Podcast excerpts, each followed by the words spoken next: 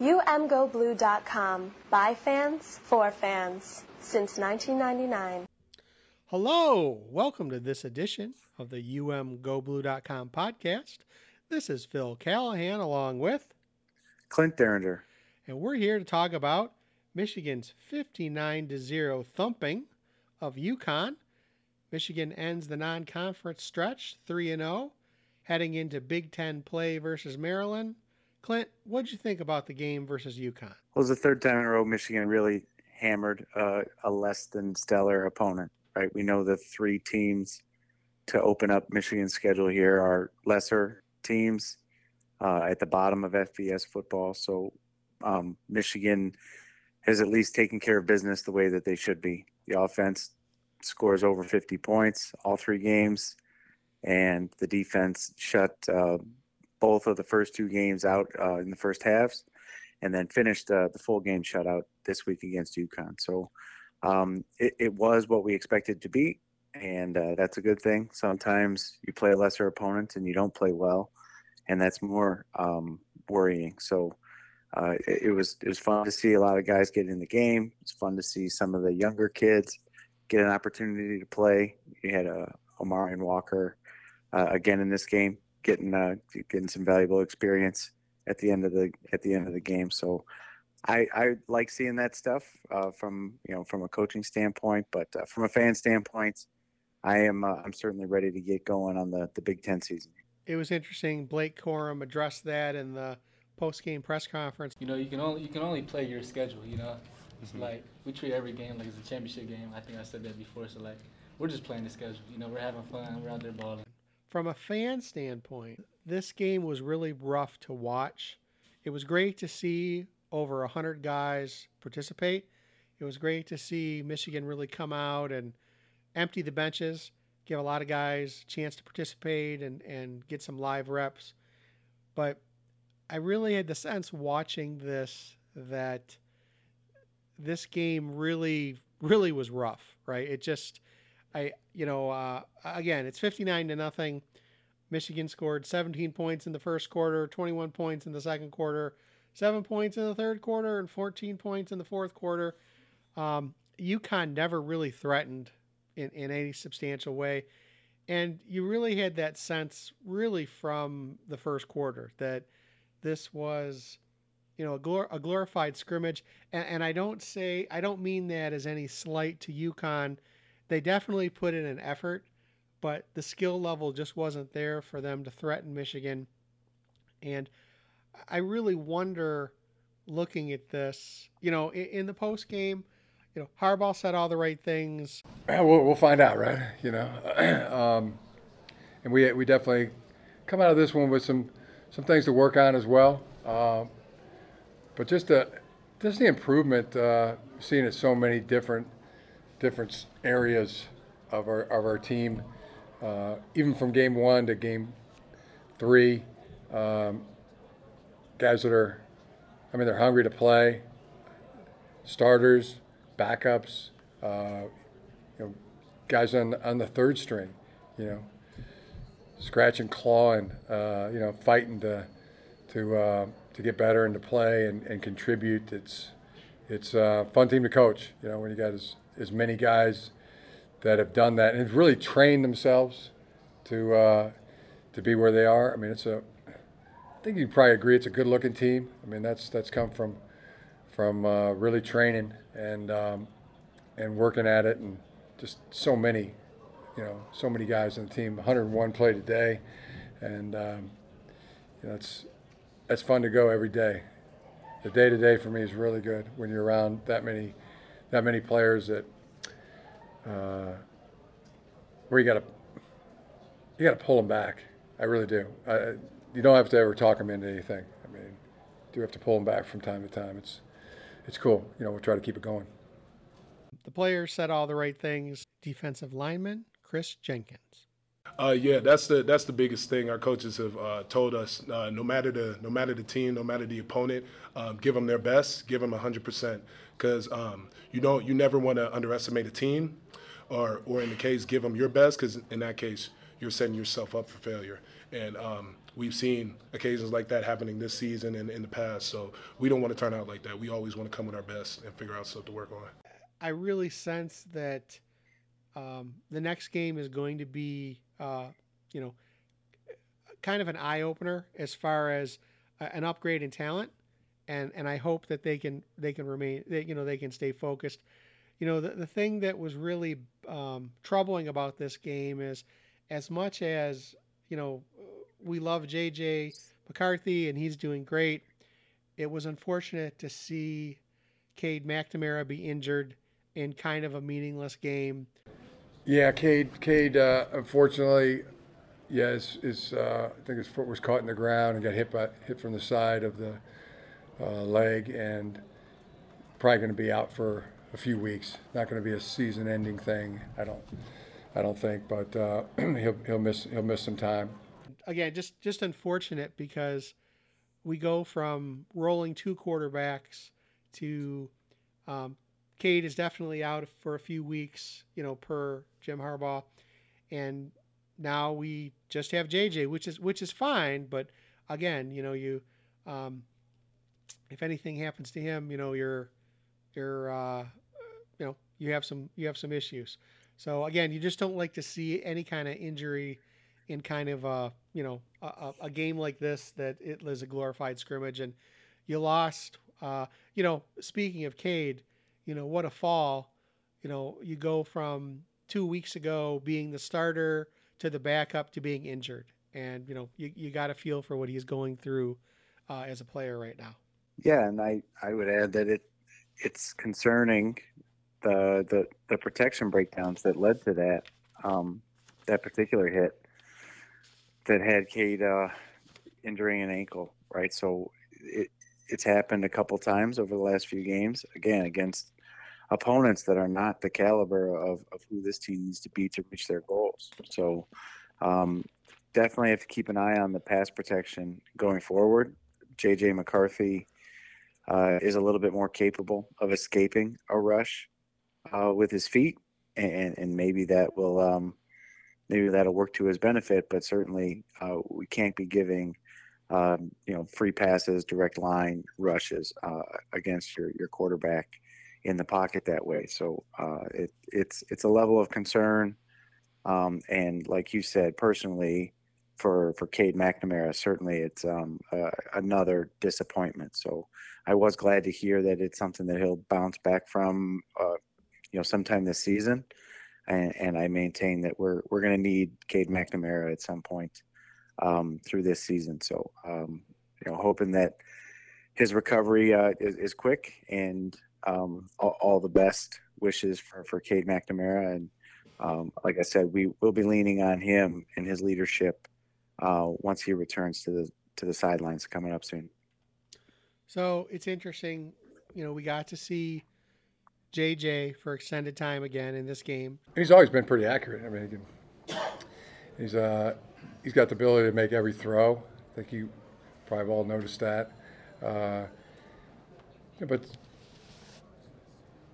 when you have a, a whole year in a, in a system, you know, you're better in a system six months after you're in it, and even more after a year, and then, you know, a year and a half now. It's just, um, you know, it's, it's uh, probably look up any quarterback, you know, at any level, and and understand that, uh, you know, they get they get better, you know, and. Um, but he was really good to start with too. Uh, I don't take any take that away from him. He's really talented and uh, means a lot to him, and got a great bunch of receivers to to uh, throw to. I mean, uh, all all really all really playing well, and I mean I'm getting texts and from them, and you know they're lobbying. They're all lobbying to, to get the ball and lobbying the, the quarterbacks and, and other coaches. Uh, you know they're it's a hungry group. They they want the they want the ball, and they're they're, they're playing extremely well in the receiver group. If there's any flaw in his game that I can detect at this point, it's that he's extremely mobile, he's extremely fast. And yet, there were a few times that he relied on that and was caught and was pressured. And then of course, there are the times that he escaped and, and makes a great play, but I think, and again, this is just you know in limited action. Uh, everybody's going to be fast. Okay, he's going to be going up against guys who are significantly faster, and I think that he's going to need to uh, scale his game accordingly. Uh, again, it, it's as you mentioned, it's really disconcerting to see how the offensive line in these first three games will just look really bad um, for for some ser- for a few plays, and you know it, it unfortunately it happened with Cade you know, uh, obviously on the play that he got hurt and a couple times last week as well. So it, it's just uh, it's a weird thing. Uh, Michigan is going to need to have a very stout offensive line, no matter who is is back at quarterback. And again, you know, when you look at the the quality of the opponents these first three games, you, and again, you can look at the scores and just be really excited. And you know, wow, Michigan is amazing, right? You know, they ended this third game, this three game stretch on a on a shutout, which, um, you know, Chris Jenkins said that was one of the things that they were shooting for in every game. I feel I feel like we're ready. I feel like we're in a good spot, but like I said, I, there's still stuff to work on. We're not perfect yet, and um, that's really what we're shooting for perfection. So the quicker, the sooner we could get to that, the better. Mm-hmm. Um, I think we know that we're in a we're in a good spot right now, but we still got a lot of stuff to work on um, as the season continues and the schedule continues to get harder, we know there's still stuff to work on all across the board. So we're in a good position right now, but like I said, we still got stuff to build on. To the front right there, Aaron. Piggybacking off that, what do you what do you like that you guys have done defensively two three games? Um, I like our intensity. Um, I like the juice we bring to the game on all aspects. I like how we're able to stop the run. Um, that's one of our biggest things, canceling the run, so we can um, be able to do more stuff on pass and open that up. Um, but I think, like I said, we need to we need to really work on a lot of our keys, getting set up quicker, um, just on all phases, staying on top of that. You know, hey, I'd much rather be three and zero oh and uh, coming off three blowouts and trying to find chinks in the armor. But I, I do see, you know, I do have some concerns, and frankly, I'm I'm really looking forward to what we're going to see Saturday. Um, you know, but but back to the game versus UConn what I was really surprised by, you know, looking at the stats, is that as dominant as Michigan was, um, you know, no rushers went over 100 yards. So again, uh, the ball got distributed to a number of guys. We got we got to see a number of of different guys at the quarterback position. You know, good for them. Again, to get to see some live reps. Um, and you know, JJ ended 15 for 18 with 214 yards. Um, you know, got sacked once, which we talked about a little bit. Um, and again, it, it's, you know, you look at it, uh, Ronnie Bell had another great game, seven catches for 96 yards. And uh, A.J. Henning, you know, was the second leading receiver, four for 37. Um, and again, just, you know, you saw Michigan executing on all aspects of the game. You saw the offense, which, you know, and again, it's hard. It, it, I feel weird saying this, but yeah, we won 59 to nothing, but I thought the offense was a little rough at times. It didn't seem to be executing as cleanly as it did the week before. Um, but you saw the offense executing, the defense executing. You can't say anything bad about a defense that pitches a shutout. And you saw special teams. So again, you, you see, you know, uh, Harbaugh likes to talk about, you know, all three aspects working together. Well, you, you definitely have it. So um, again, it, it's, you know, it's interesting uh, in the post game Harbaugh actually, uh, you know, said that this team reminds him of kind of the glory days of Michigan football. Yeah, I like I like the team a lot. Um, good friend of mine, Jay Nordlinger, who I uh, grew, grew up with, was always on the same baseball teams and, and things like that. We've always remained friends. Um, got a great, he's got a great way, way with words. Always has. Uh, writer for the National Review, editor, senior editor, etc. Uh, sent me a great text this week and it really resonated with me. He said, um, "You just can't wait to watch Michigan football," and it uh, it reminds him of the days of Rick Leach and Harlan Huckleby and Anthony Carter, and uh, that's the way he feels about this team, and uh, I do as well. I get that same feeling about this team. Clint, we talked about this as the as last season built, we were hoping and sensing that the program was taking a turn and ascending, right? Like it wasn't just a great season, it was a culture that was growing, it was a way of performing, a way of understanding that the Big Ten championship was just one stop on uh, an ascension to the college football playoffs and an expectation that you know the national championships are what we're aiming for. And you do get a sense watching um, these games and listening to the players that that right now that's what we're seeing. And hopefully you know that ascension will continue. They attack everything they do. Um, and there's been zero entitlement out of this group I, I know i've said that before um, and i don't see any any on the horizon um, yeah great bunch of guys that way i mean uh, i'm sure the sure they'll do continue to do what they've been doing and move on uh, to next week with humble hearts and you know big all capitals onward. Yeah, and you mentioned special teams. I thought that was the next thing that I was going to say that was encouraging.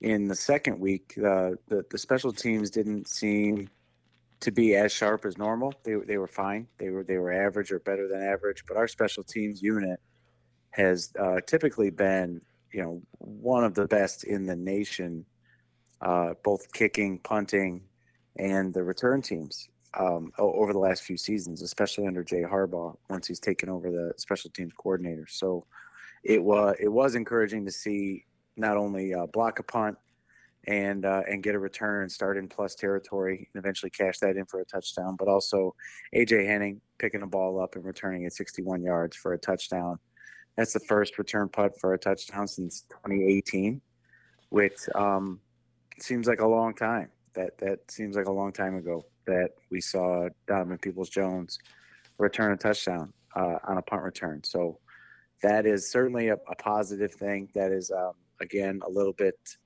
uh, a little bit of a statement uh, uh on your opponent, but I I'm am am comfortable with with what we've seen you know one blip on the radar where a game uh, you know kind of dipped down in performance uh, to come back so emphatically and make two really huge game altering plays by blocking a punt and returning one for a touchdown.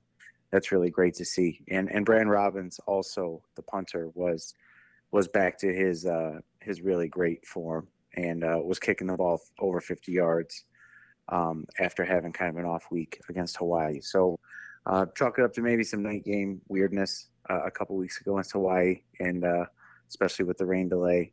And uh, at least from the special team standpoint, Jay Harbaugh had had those guys bounce back and and really looked in top form again against UConn. On the defensive side of the ball, Junior Colson led with five tackles. Chris Jenkins also had five tackles. Braiden McGregor had four, and Michael Barrett had four. So you know, it's interesting because when we talk about Jay Harbaugh, during his tenure here, there have been questions about um, how good of a coach he is, right? And again, because you you do have to, you can't ignore that you know he shares the last name with the head coach. But the reality is, is that special teams have been really good. Um, he's definitely made his mark, and one of the things that I think back to the one of the times I noticed John Harbaugh before he became a head coach was when he was a special teams coach in the NFL. I, you know, I was watching a few NFL games and saw some some really nice special teams play and noticed, oh, John Harbaugh's a special teams coach. So uh, it'll be interesting to me. You know, Jay has spent uh, a little bit of time with the Ravens before coming to Michigan, and he has gone through many coaching positions here, the you know rotating. I, I wonder if uh, if you know being the special teams coordinator and doing so well is is his last stop before he goes on to be a head coach somewhere or uh, you know a, a coordinator at some level somewhere. So again, you know it's great to see him executing well. The players speak very highly of him, and most importantly, the play shows it. So it's good to see that.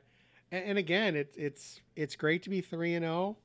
you know, and trying to find things to be concerned about. Um, you know, I think one thing that I, you know, and again, we, we don't have the ability to time people. Um, it, it still seems to me that Blake Corum is a great runner, but he, he seems a, just a touch slower than last year to me. He doesn't seem to be, he doesn't seem to have the explosiveness and the elusiveness that he had last year. Um, you know, we will see that moving on through the season, but just my eye test says that to me when I'm watching him. Um, so again, you know, they made a point of saying that he put on 10 or 11 pounds in the off season. So, um, you know, he may uh, have traded up for power and lost just a touch of speed, but still a great runner in the backfield for Michigan. And again, the defense, you know, how do you criticize a defense when they pitch a shutout? I mean, I think that's, you know, but but I, I just had a I don't want to say a bad feeling, but I you know watching the game, it just didn't feel like it was a very good test. I think uh, I would have seen, and, and, it was interesting in the uh, in the press conferences this week. Um, they were comparing this schedule to a few years ago when um, Michigan was playing Army, right? And I think back to that game that ended on, you know, very close game, ended on a call that went Michigan's way. And as much as I didn't like to see how close that game was, I thought Army was a much better test for the season than any of these three games. So, again, you got to play the schedule you have, and um, when you make the schedule, you know, uh, years in advance, you don't you don't know exactly how well teams are going to be, uh, you know, playing. But again, just you know, it's I don't know how much you can take from this three and zero. I would much rather be three and zero, oh, but again, I, I don't. I think uh, the test we're going to see next week and then the following week versus Iowa is is going to be much much more interesting and, and a real good gauge of of where we are in development. Yeah, and you, you never want to take any any game for granted. I think that's a, a, lesson we've learned in the past. You know, you just have to look, even this season at uh, at Notre Dame. Right, started the season out in Columbus against Ohio State, and uh, had a, had a pretty good game. Had a chance to win that game on the road against Ohio State, and was probably feeling pretty good about themselves even at 0 and 1, and uh, and then lost to Marshall at home, um, and was 0 and 2, and then really struggled with Cal, uh, who, who's not really a powerhouse even out of the Pac-12. So you know Notre Dame sitting at one and two after being ranked uh, in the top 10 in the preseason, and uh, there's no doubt that I'll, I'll take our you know 50 plus three times against three cupcakes over that. Um, but this team is still, I would say, untested, and uh, I'm sure that they know that. I don't, I don't, know how good we are. I feel like we look good, but you, we, we haven't faced no adversity yet. You know what I'm saying? So like, I really don't know how good we're going to be. I feel it. I feel like we're going to be great. You know what I'm saying? But um, I, I can't tell you. But I'll tell you uh, by the look of things, the sky's the limit for this offense. I'm I'm sure that the leaders on this team um, will be ready when when, when adversity hits. Uh, again, it was this time last year, the Big Ten opener, fourth week of the season against uh, Rutgers at home, when uh, there was some level of adversity that that Michigan had to get through in 2021. So. It's, it's kind of the reason that I've circled this uh, Big Ten opener a little bit uh, to keep an eye on certainly a better test for the defense uh, against a very talented uh, wide receiver corps coming in, but again, Michigan did did what was necessary uh, against UConn, and you can't fault them.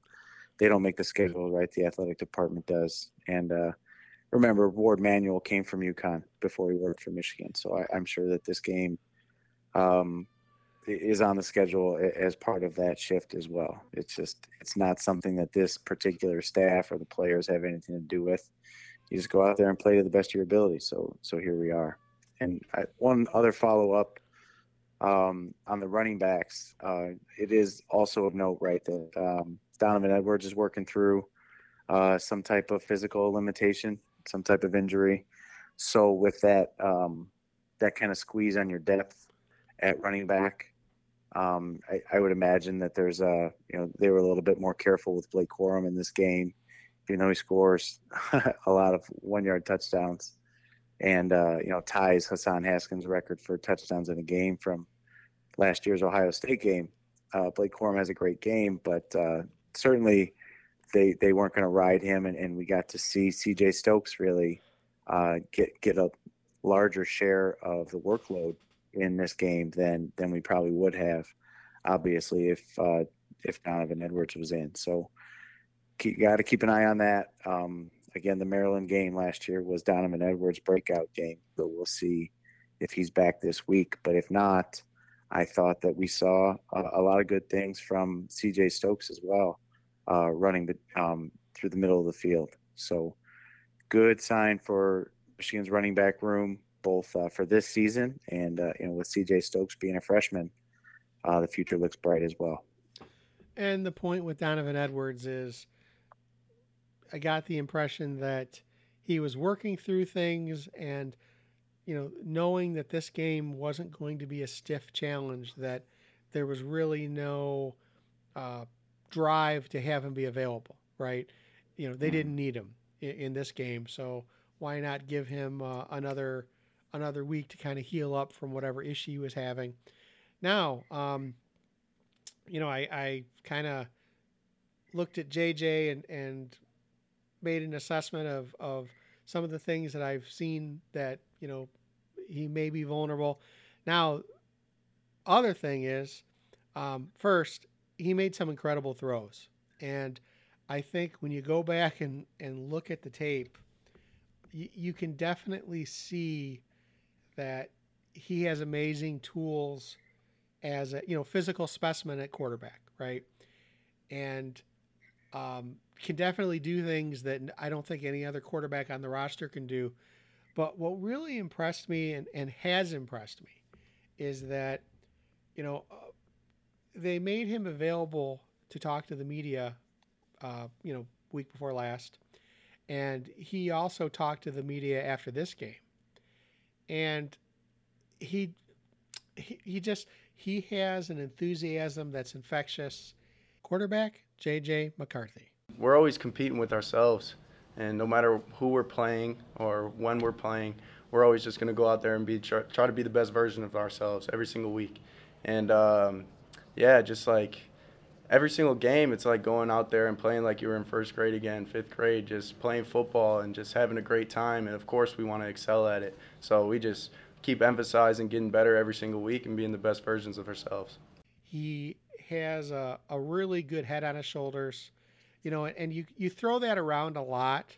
One of the things that you really um, appreciate when JJ comes up is that he just seems like he's loving every minute of it, right? Like um, he he's uh, enthusiastic, and for example, um, uh, they were arranging the interview room after the game, and you know Blake is a regular visitor, okay, and Blake will come in and he's very comfortable and he likes talking to media and you know he he's good at it, right? So he's sitting there and they said, "Well, hold on, we're going to have another player join you." And JJ comes in. And kind of as an aside, JJ looks over at him and says, "This is what it's like." excited to be there, excited to talk and and it was funny, you kind of got the impression that you know, Blake had been coaching him up of on what it was going to be like, you know, to go from, you know, a few dozen media at the availability to an entire room, you know, wanting to throw questions at him, and he he did great. You know, he's just again very well spoken, and you know, you and I being alums, you know, we evaluate these guys differently. It's not just how they how good they are as football players, but how polished they are, right? Are are you proud to say this person goes to U of M? You know, is this somebody that you'd want to run into campus on campus and be impressed by? And JJ is that. Not only is he a really good athlete, um, and and I want to be clear, a lot of the most of the guys who come and talk and availability are very well spoken, but you can kind of see whereas Cade has a very direct and a very intense manner. Um, you can see how JJ is is just fun, right? Just hey guys, let's go. And again, it's just interesting to see the two personalities play out. And, um, you know, not only it, it's easy to see how great JJ looks on the field, but the way that he deals with his teammates and the way that he deals with the media and, and even, you know, you see him signing autographs for kids after the game outside. He just, he seems like he's in a really good place and, and, uh, again, is, is well prepared for the spotlight. I'm going to do the same thing that Cade would do do everything I possibly can to win football games for this program, work my butt off every single day, be prepared as much as possible, and uh, yeah, I mean, play my heart out every single week. Yeah, and you hope that continues, obviously, and I, am sure that it will. And, and, there's a lot of success in JJ's future. Um, but just like just like the team, I would say the same. Um, the same applies for for him. Is we'll learn a little bit more in the face of adversity. You know, those those post games get a little bit tougher when you didn't play maybe your best, which is is bound to happen, right? He's not going to have these uh, these sparkling performances every single time out. I, I, mean, I certainly hope that he does, but um, that's not really a reasonable expectation. So when when the going gets tough, and he's got to be the guy sitting there taking some some tougher questions and giving some tougher answers, then then we'll learn a little bit more. And I expect him to be, you know, absolutely, you know, uh, stellar in those situations as well. You know, from what we've seen, um, I, I, think that JJ is really exhibits a lot of the leadership traits that uh, that you have to have to be uh, a really special player and a leader and a quarterback for for this for this team. So, um, but it, it, still hasn't happened yet. Um, I, I, think that he'll be fine. Um, but it will be interesting to see how he handles the spotlight uh, when there's a little bit more criticism coming his way. Right now, we're, uh, we're we're still in a little bit of the honeymoon phase coming out of the quarterback competition. He did talk about how uh, his mindset heading into games, how he focuses. Yeah, the meditation. Uh, I, I do it every single day, twice a day, and uh, but before the game, it it just just super just all about getting into that present moment and finding that flow. And I wake up, I'll meditate for 30 minutes, and then as everyone sees out by the field goal post, I'll meditate for 10 more minutes just as that quick tune up to really just make sure that I'm completely present and in the moment. So that that is like especially on game day is a huge focus for me. And how he, you know, the context of the question was, well, how do you get ready for the next game? How do you how do you ignore this challenge and get ready for the next challenge? The the fact of whatever happened that last game, you have to put in the past. You have to forget about it. It's a new week, new process, new preparation. So definitely definitely that just being able to accept what happened, whether it's good or bad. And sometimes with those good games, you want to hold on to them throughout the week and all that. But no, you can't. You got to throw it in the ocean. You got to move on next week to be clear, it's much easier to talk about doing this than actually doing it. Clint, you and I know that, right? That it's easy to talk a good game, but like as you said, you know, at some point, you know, he is going to make a mistake. At some point, it will be a tougher challenge. At some point, he will be criticized, but it seems like that he has a framework for how how to deal with that. Now, executing it is different. But again, for I, I got I just have to say how impressed I am for a young player that uh, you know how polished he is. So again, wish him all the best. always wish all Michigan players the best. But um, you know, I I was one of the people who, you know, on these podcasts just a few weeks ago, uh, saying, hey, let's hold the JJ train a little bit. You know, we have a really good quarterback in Cade, and we do have a great quarterback in Cade. Okay but I can see why there's an enthusiasm amongst the players on the team and, and the coaches. Um, it, it's I the infectious is the word, right? You know, there are guys who um, you root for and you want to follow, and I think that Cade is one kind of leader, and he definitely led the team last year. And as you said, um, we need to get him healthy because he is going to be uh, needed this year. But you have two different leadership styles, and it, it's great to see, um, you know, an abundance, right? It's kind of like uh, you, you, have two good, you know, and Harbaugh said this repeatedly. We have two starting quarterbacks, they each have different styles right now, and it's interesting to see them play out. And um, you know, it's going to be interesting, really, to see how how t- how tall the ceiling is on JJ, right? You know, because he is going to get more polished. He is going to make better decisions. And again, um, you know, I think when we talk about this team, we had questions coming in, and you know, this is the third game. It's the the quarter mark, right? I always like to look at the every three games. Where are we? Um, you know, what did we expect to happen?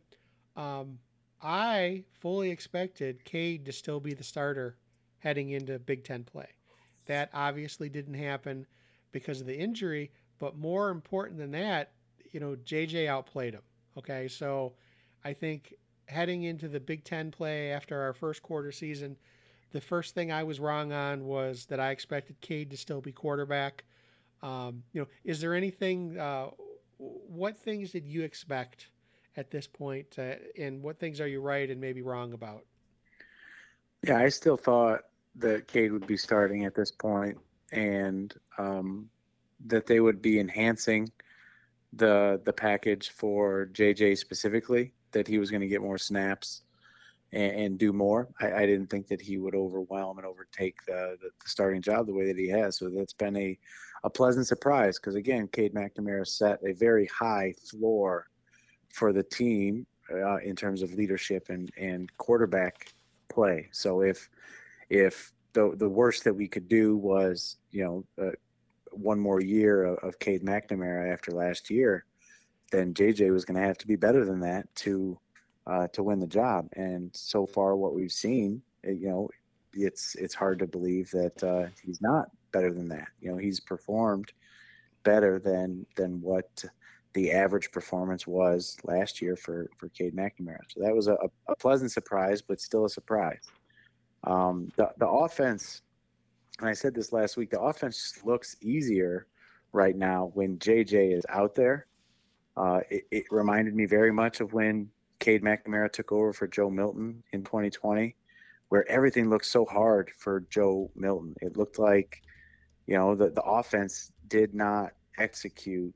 There was always something that was a little bit off and it never it didn't really seem like it was directly joe milton's fault but it just looked like everybody had to try harder. And and then when mcnamara came in all of a sudden it was like a click and the ball just started jumping down the field and now jj has kind of raised that bar again to when um, when cade was on the field the offense did fine and scored points but it looked like they had to put in a certain amount of effort um, to try to keep it all together and, and, and to maximize.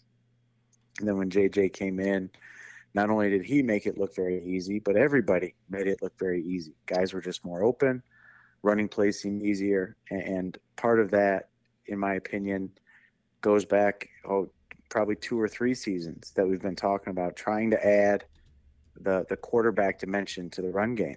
Back even when Shea Patterson was the quarterback, um, really trying to find uh, a, a, a, viable quarterback run game dimension uh, to really account for that one more defender, right? So in a traditional run game, you, you, hand the ball off and the quarterback now is is kind of dead. He's standing there. He's not doing anything to help that running back. Whereas with the read option um, that JJ has been running last year and now into this year, somebody has to account for him. He's he's taking a defender with him. It's the equivalent of a block. So I think that some of the run game success also comes with uh, you know number nine taking the snap because he he is a run threat where where Cade wasn't. So um, that clearly is going to stay central to the threat of what um, Matt Weiss and Sherrone Moore are going to try to design. Is that they are going to make teams account for JJ McCarthy's legs, even if he's only carrying the ball two, three, four times per half um, and not running it, you know, nearly like what we saw with uh, Denard Robinson with, you know, sometimes an entire series would be um, all quarterback runs. So I don't expect to see that. JJ's still kind of a pocket passer that can run, but this offense is going to utilize those uh, those quarterback runs to put more pressure on defenses, and um, and with his ability as a passer, then um, it, it's really interesting to see how that develops as we get into the Big Ten season.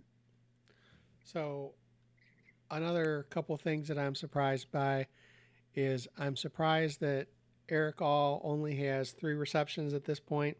Now, in breaking down the tape, they were doing some interesting things with him in um, patterns and things. So I know he's still an integral part of the offense, even if he only has three receptions. Um, the other thing that I am surprised by is that at this point, Andrel Anthony only has one reception for five yards.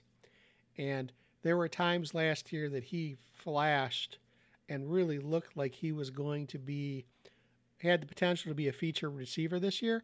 So I am surprised that, you know, although he's played in all three games, he's only been targeted very few times. Um, and again, it, it's, you know, when you're scoring 50 plus points every game, it's, it's hard to be critical, but you do see that certain people are included in the game plans and, and you know certain players aren't. So that that's a surprise to me, you know, heading in. And um, those are my thoughts on on the you know my expectations on the offense. On the defensive side of the ball, um, I've been really impressed by Mike Sainristil.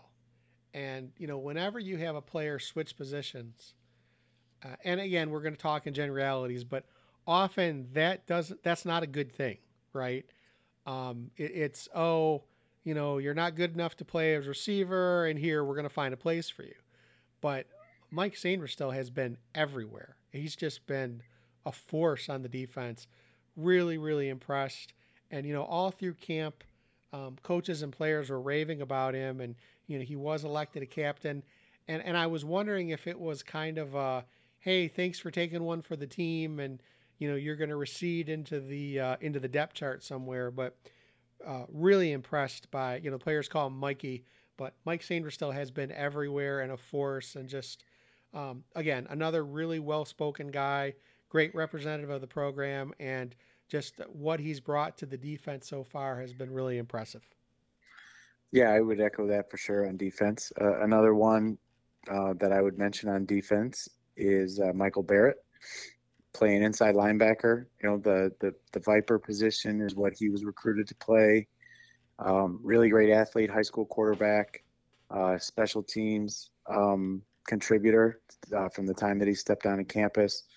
And then when Don Brown um, left uh, a couple years ago, when, when he was fired and, and Mike Macdonald came in, the same uh, same position. He's kind of a, a, a fish out of water uh, in the new defensive scheme. But where they found a place for him at inside linebacker against uh, more spread and running quarterback teams, he's really stepped up this year, even above what we saw coming down the home stretch last year. And, and the schedule sets up in such a way that there's really, we don't have the same number of really power running teams that would cause problems for Michael Barrett right? Being an undersized linebacker. Probably Michigan State's offense uh, is one that he might see some limited snaps in that game. And then maybe Illinois um, in the 11th game is another one where we, we would want to be really bigger at the linebacker position. But he has really shown that he's taken another step forward.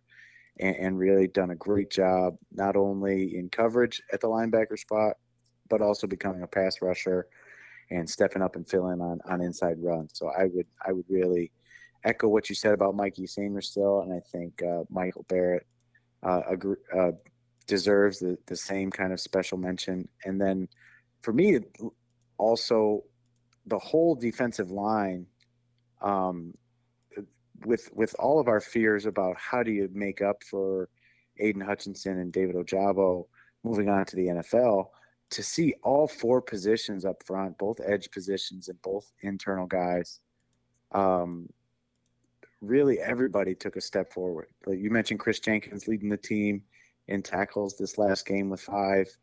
Uh, Mazi Smith has been absolutely dominant on the inside.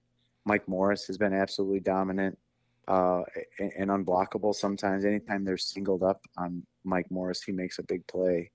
And then Braiden McGregor is another name that really I've got a lot of hope that he that he can really take a step forward and be an impact edge rusher. Um, it it's tough because he drew so many comparisons to Aidan Hutchinson before, um, but this is really his first full season, really with with an opportunity to be an impact player.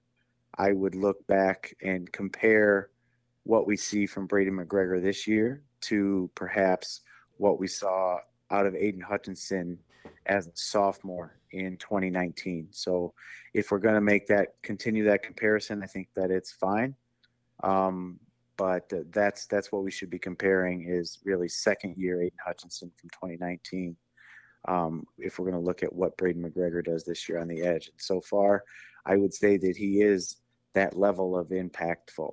Um, that if you if you take your eyes off of him, he's going to make a play. And and uh, again, caveats apply for level of competition. We'll see how it goes in the Big Ten, but really, really impressed with uh, all four positions up front, and, and specifically those guys that I named. So, Clint, if you could see my notes here, um, I was going to call out Braiden McGregor as the player that pleasantly surprised me. That basically, um, you know, knew he was going to be in the rotation, you know, coming into the season, but really has been flying all over the place. And, you know, you look at his stats and, you know, basically, you know, you go, well, he's got six overall tackles. But what's surprising me is how often he's that second or third guy in. I mean, he is flying all over the ball. And actually, when I looked up his stats, I was like, no, he's got to have more tackles than that. And it's just that he is he is either making the play or right in on the play. Um, you know, also I wanted to, to agree with you and point out that Chris Jenkins and Mike Morris have just been dominant, just just fierce players. And again, you know, you made the point about there was a lot of heartburn of how this defense was going to replace Aidan Hutchinson and David Ojabo. But, you know, and again, early season, cupcake schedule, but, you know, this team was saying, hey, listen, those guys were great, but they were also sucking up a lot of the plays last year. Um, they were showing how to prepare, showing how to break down tape. You know, there's a lot in preparation besides the work, besides the weight room, and the you know the players were saying, "Hey, we saw how they did it. We're ready." And you can look at the performance on the field, and again, you can only play the schedule you have. The schedule they've been playing this defense looks good. So um, again, you know, fingers crossed. You got to see what happens. You know, I, I still think that it's going to be uh, a, a, stark difference when they come up against Maryland. You know, Big Ten talent, but this defense looks like it's poised to meet the challenge, and you know, really excited about it. You know, you made a great point about Michael Barrett. Um, again, you know, he was recruited to be a Viper he kind of uh, took last year to retool and you know was used in a lot of run situations that that you mentioned clint. But uh, it was interesting because he's you know he's he's one of the leaders in tackles right now. You know junior colson has 17 michael barrett's second with 12 and harbaugh kind of uh, you know actually said he goes i'm going to take a bow. He goes when we recruited michael barrett you know you know he was a quarterback people didn't know how he was going to fit it on defense. He goes, I had a vision for him. And you're seeing that vision now. So all credit to the coaches who saw where he could fit. And, you know, credit to Michael Barrett for, um, you know, uh, buckling it down and, and learning the new position and doing what he needed to do to shift from one scheme to the next. Because, you know, there were times early last season where I was like, gosh, what happened to Michael Barrett? He kind of just disappeared. And again, there wasn't – you know, he wasn't well suited early in the season for what they were trying to do. And then he came on later and now he's dominant. So again, hats off to him and hats off to the coaches for, um, you know, Clint. So here we are at this quarter game checkpoint, right? Well, okay, we have the changes on the offensive and defensive side as far as the coaching goes, right? Um, you have Mike McNamara gone. Well, the defense looks like it's picked right up. Um, you have Josh Gattis gone, and the offense doesn't seem to have missed a beat. So, as far as those two things, you know, I always talk about the dashboard of the car. Uh, I don't see any warning lights yet, and you know that's incredible to say when you when you lost those two key pieces of the coaching staff last year. Um, the new coaches seem to have plugged in, and at least so far, things are, are looking good. Yeah, I, I think that's a great point. But to measure, to really measure it, not only are they having success, which which obviously is opponent dependent, um, things look smooth, right? The, the, the execution and the operations uh, have been smooth. Sometimes in the past, in the Harbaugh tenure at least, there's been some herky jerky, uh, like strange timeouts that are needed because there's some discombobulation or, or miscommunication, or you know, we've always had the problem on offense with uh, too many cooks in the kitchen. Sometimes, right, where where things didn't make sense, and sometimes the running game doesn't complement the the passing game. So we've been able to pick up problems um, with uh, the, the execution of the coaching staff in the past. And so far through three games this year, um, that is not the case. Things have looked very, very smooth and well directed, well planned. Um, and that, that is a testament to new coordinators stepping into those positions and, uh, and also the players um, because the, the, the consistency that was provided by who stepped into those roles, right? Having Weiss and Sherrone Moore on the staff last year and being promoted. So the players, uh, you know, are familiar with them already. That that helps smooth things out. And then obviously Jesse Minter stepping in, uh, having a similar background to Mike Macdonald coming out of the Ravens organization was a really a, a wise decision, I think, hiring decision to try to maintain some stability for the players and allow them to to continue sharpening what was a good season last year and, and take a step forward. So all the way around, I would say very, very positive start. Uh, all caveats apply, but there, there's no reason to be any type of concerned right now. Um, and, and we should be excited heading into the Big Ten season against uh, some tougher opponents over the next three games. And we'll check in uh, uh similar to this after six games. And we'll have three Big Ten games under our belt. And uh, we'll see if we're kind of singing the same tune. But right now, what I see seems that it is, it can be replicated. Right, these are not uh, fluky blowout games. Um, it looks like the the system is rolling, and and the program is really um, clearly focused on taking the next step and, competing not only for a Big Ten title, but trying to get back into that uh, college football playoff conversation.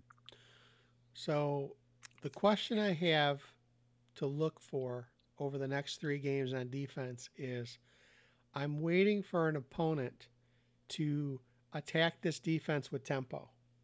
And, you know, there were times last year that that was a question. And these first three opponents were not set up to do that. Okay. They were barely, they were barely holding on with their fingernails. But when I'm breaking down the tape, Michigan has had a lot of time to, to switch guys in and out, to reset, you know, between their 3 4 and their 4 3. And and I think that's why when I'm watching this game, I'm like these games, I'm like, oh, this is a scrimmage. You know, they're they're letting you do this, right?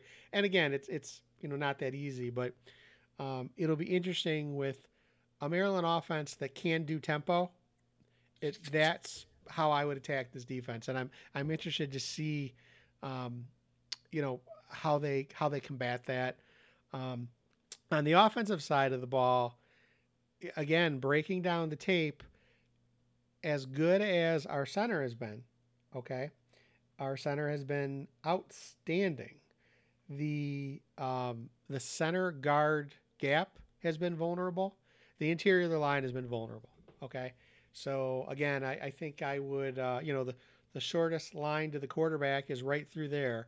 It'll be interesting to see if uh, if Big Ten opponents over the next three games can um, exploit that to put pressure on JJ, right? To uh, to basically gum up the running lines, you know, between the tackles and you know put pressure on him directly. Um, and and again, if you go back and look to the breakdowns when Cade was in there, that's that's one of the things that happened. and again with lesser talent. So again, you know, there's going to be a lot of scheming and a lot of different uh, stunts that are going to be happening. And when you add superior talent to to some of these schemes, I can see where um, it's going to be really interesting to see how Michigan does move and counter move to to handle that. Um, you know, heading in and again, excited to be three and zero. Excited for Big Ten play to start. And uh, as an aside, Iowa has started a countdown for the noon game uh, in two weeks on their website, and uh, you know Maryland first, and then on to Iowa. So really, you know, some some interesting challenges coming up here. Yeah, definitely looking forward to it. It's going to be exciting. I, I, again, I know that I've I've beaten the drum on, on watch out for Maryland in this game, so um, we, we'll see. We'll see how that goes. I, I certainly expect our defensive backs to uh, to have a big game, right? I, I think that they're going to get tested, and we know that that Tagovailoa at Maryland is willing to push the ball into some uh, into covered guys and challenge his guys to try to make plays. So I, I think um, the number of turnovers in this coming game uh, will really tell us a lot. If we're not turning the ball over, then we could be in be in trouble. But um, you know, we'll see. The the Michigan defensive backs against uh, Maryland's wide receivers, first really heavyweight matchup of the season, in my opinion. Absolutely. Well, that's going to do it for this edition of the UMGoBlue.com podcast. This is Phil Callahan along with Clint Derringer. Go Blue. Thank you for listening to the UMGoBlue.com podcast. All rights reserved. Search for UMGoBlue.com on iTunes. Go Blue.